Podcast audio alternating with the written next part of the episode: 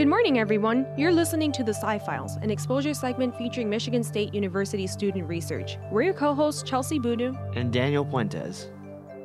Today we welcome Isaiah Kaufman. Isaiah, may you please tell us a little bit about yourself? Uh, yeah, so my name is Isaiah Kaufman. I'm actually not an MSU student. I'm here as part of an REU program for the summer. I'm actually from Goshen, Indiana, attending Goshen College. I'm an undergraduate there, entering my senior year, and I'm here for an REU through the Great Lakes Bioenergy Research Center. Nice. So, what does that mean that your study is in then? Uh, so yeah, as the name indicates, it's mainly focused on bioenergy, but there's actually a lot that goes around that, and so a lot of it is actually focused on crop productivity. So just making bioenergy crops that'll grow faster, that are more resilient to things like climate change, as well as the things further downstream where you're processing it, trying to actually make the biodiesel or the fuel from it. Mine is more focused on the plant resilience side. What research are you doing over here at MSU? So I'm in the Sharkey lab, which focuses on photosynthesis, but in particular, I'm looking at a little molecule called isoprene. And so this is a molecule that plants emit in very large amounts, but only some plants emit it. And so they emit in a quantity globally of 550 million tons per year. I tried to find some things that we can compare this to, and so it comes out to about 230,000 adult ele- elephants per day, or about 96 pyramids of Giza per year. And so it's a lot of it, but we don't have a very good understanding of what it does.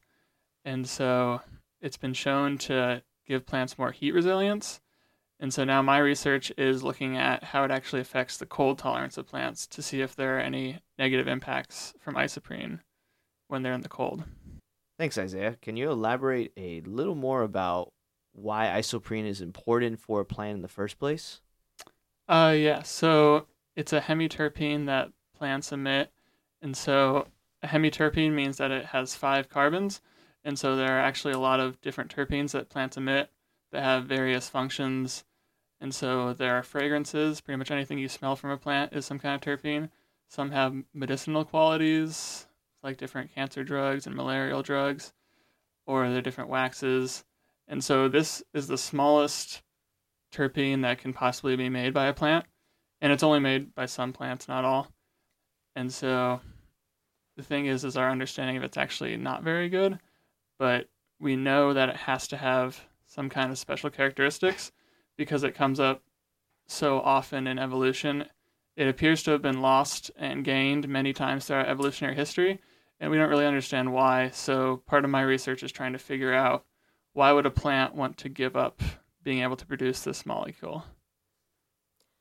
Interesting. Well, from what I'm gathering that you just said, it's the smallest terpene out there?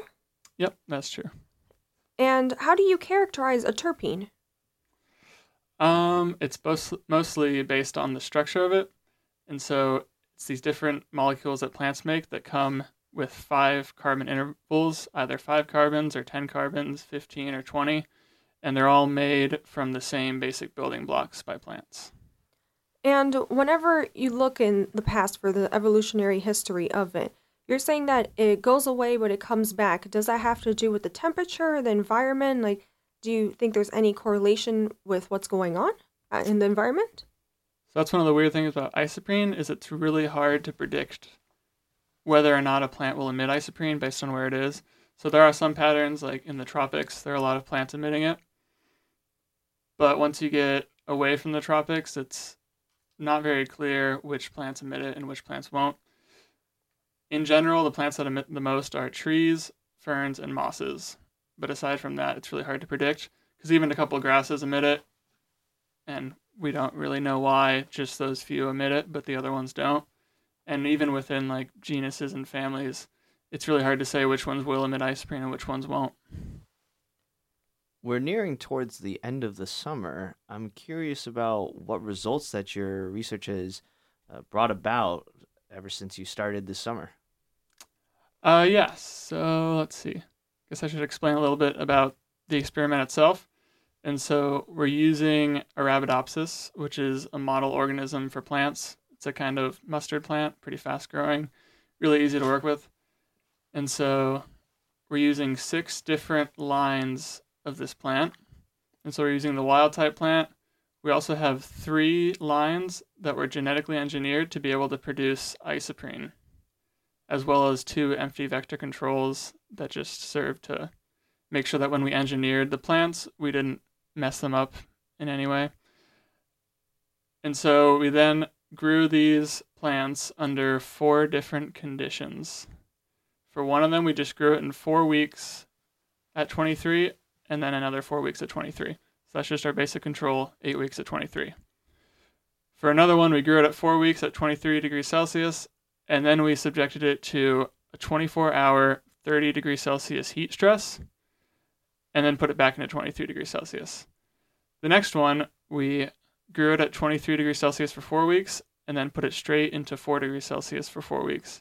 And then the last treatment, we grew it for four weeks at 23 degrees Celsius, followed by the 30 degrees Celsius 24 hour heat stress, and then it went into 4 degrees Celsius for the cold stress.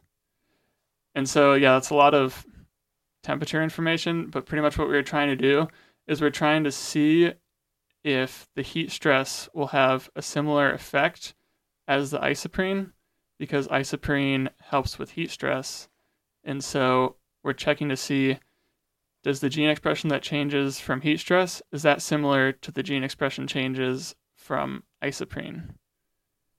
And so what we found there were a lot of things that we measured for which there wasn't a difference, and especially for growth things like the dry area, not the dry area, the dry weight of the plant or the projected leaf area, which is just how much area does the plant cover if you look from above. Those things were not affected by the cold stress after four weeks in cold. But when we looked at photosynthesis, we found that there actually was a significant difference.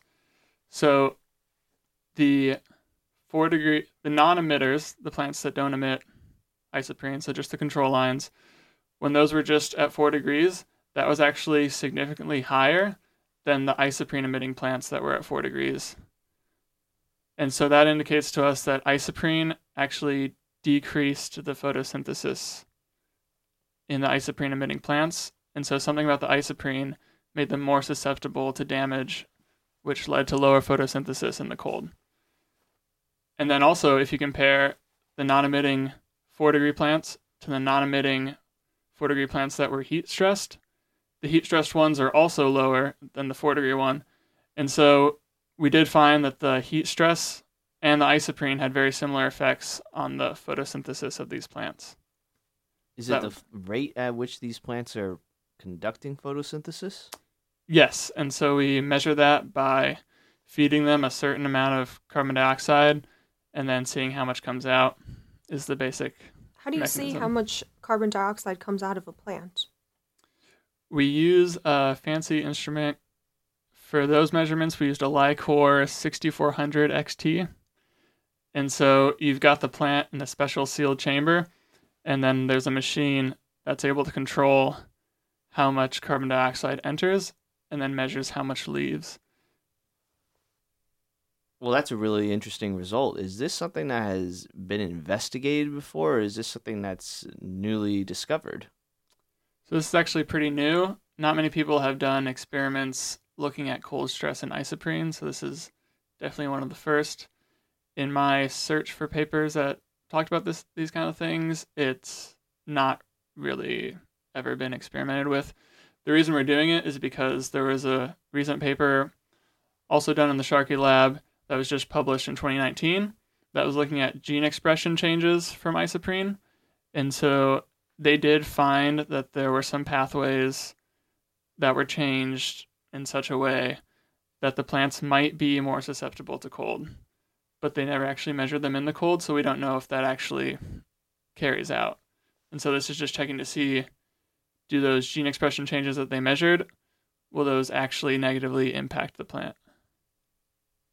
It's really interesting to see how an experiment can change its scope as it progresses because you think you have one goal in mind at the beginning, but then you find that you have completely found something new that was unexpected.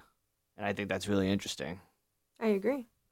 with this new observation, are there any future plans to expand on it? Uh, yeah, so there's actually another undergraduate who's currently working on that since I'll be leaving soon, but she'll be here for another two months. And we're looking at a few ways to try to tease that out.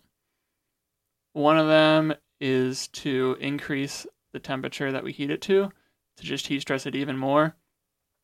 Another is to, after the cold stress, give it a period where we're growing it in heat stress to see if that, because we saw a difference in photosynthesis, but that didn't come along with a difference in growth. So we're thinking maybe if we let them grow for a while at the warmer temperature, we might see that difference in growth. And we can also see over the longer term, do they recover their ability to perform photosynthesis or is that permanent damage?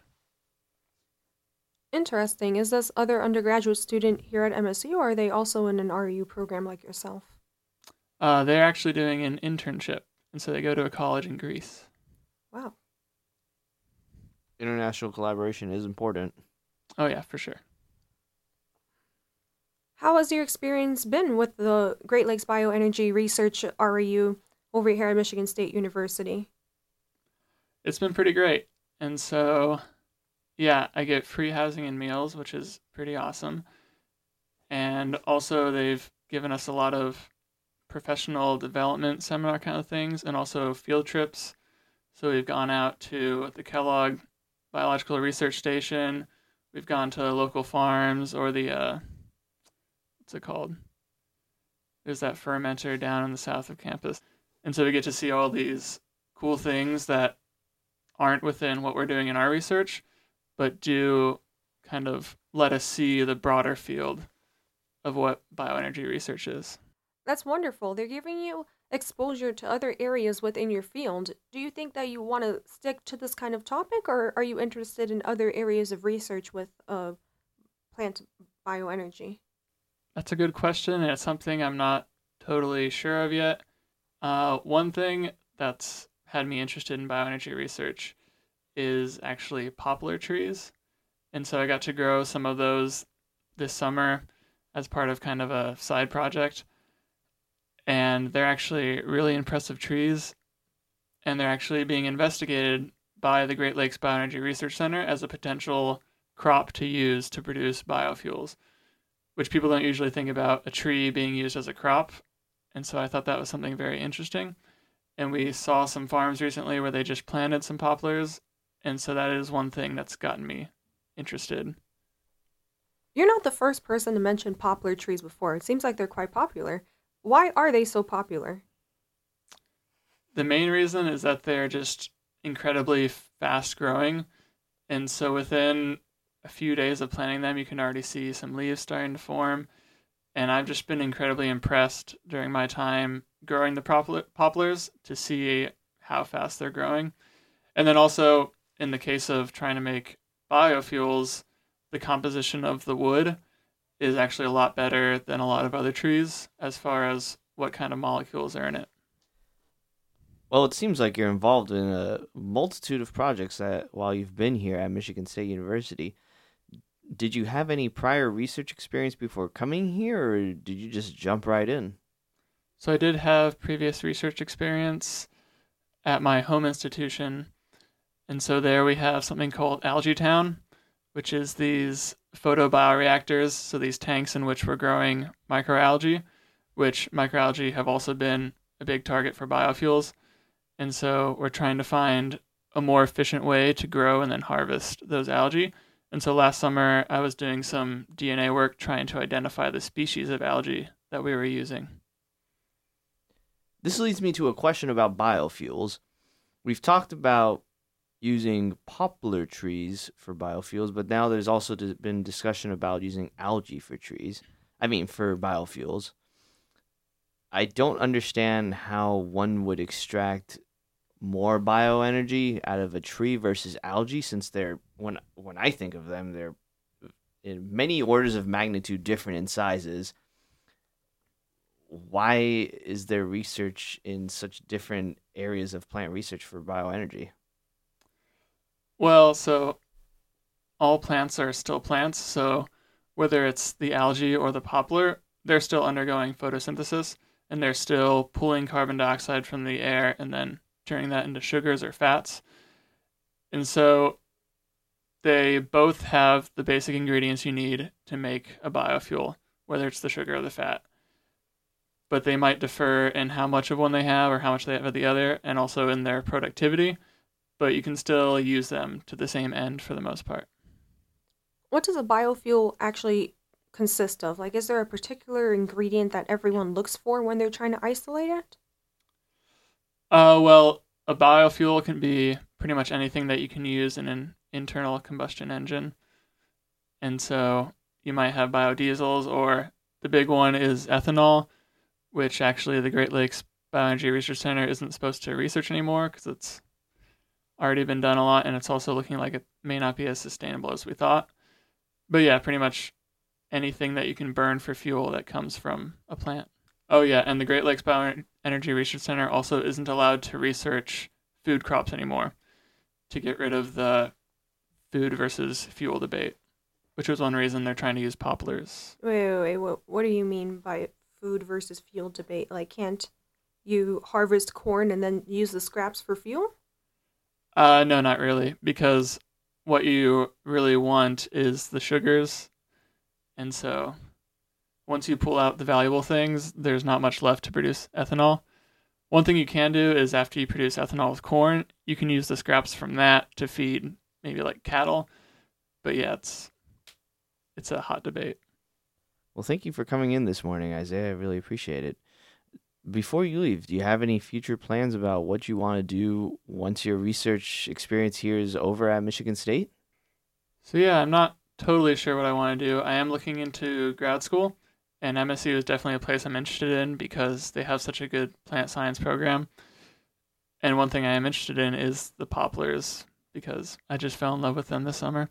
But yeah, beyond that, I'm not sure if I want to continue in research or more if I want to go into something like policymaking or government work because a lot of the research we have, we could already create a lot more sustainable systems just by implementing what we already know. And so I'm still trying to figure out if I want to try to research more things to get more ideas of how we can be more sustainable, or if I want to go into policy and make sure that we're actually enacting the change that we need. I 100% agree. It's difficult trying to determine the balance between those policies that uh, dictate what can be done versus the actual research that's being conducted, as well as the results that we're finding from that research. Uh, but thank you so much. I, good luck with whatever decision you end up picking for the future. I'm more than confident that whichever direction you end up picking, you will be successful in.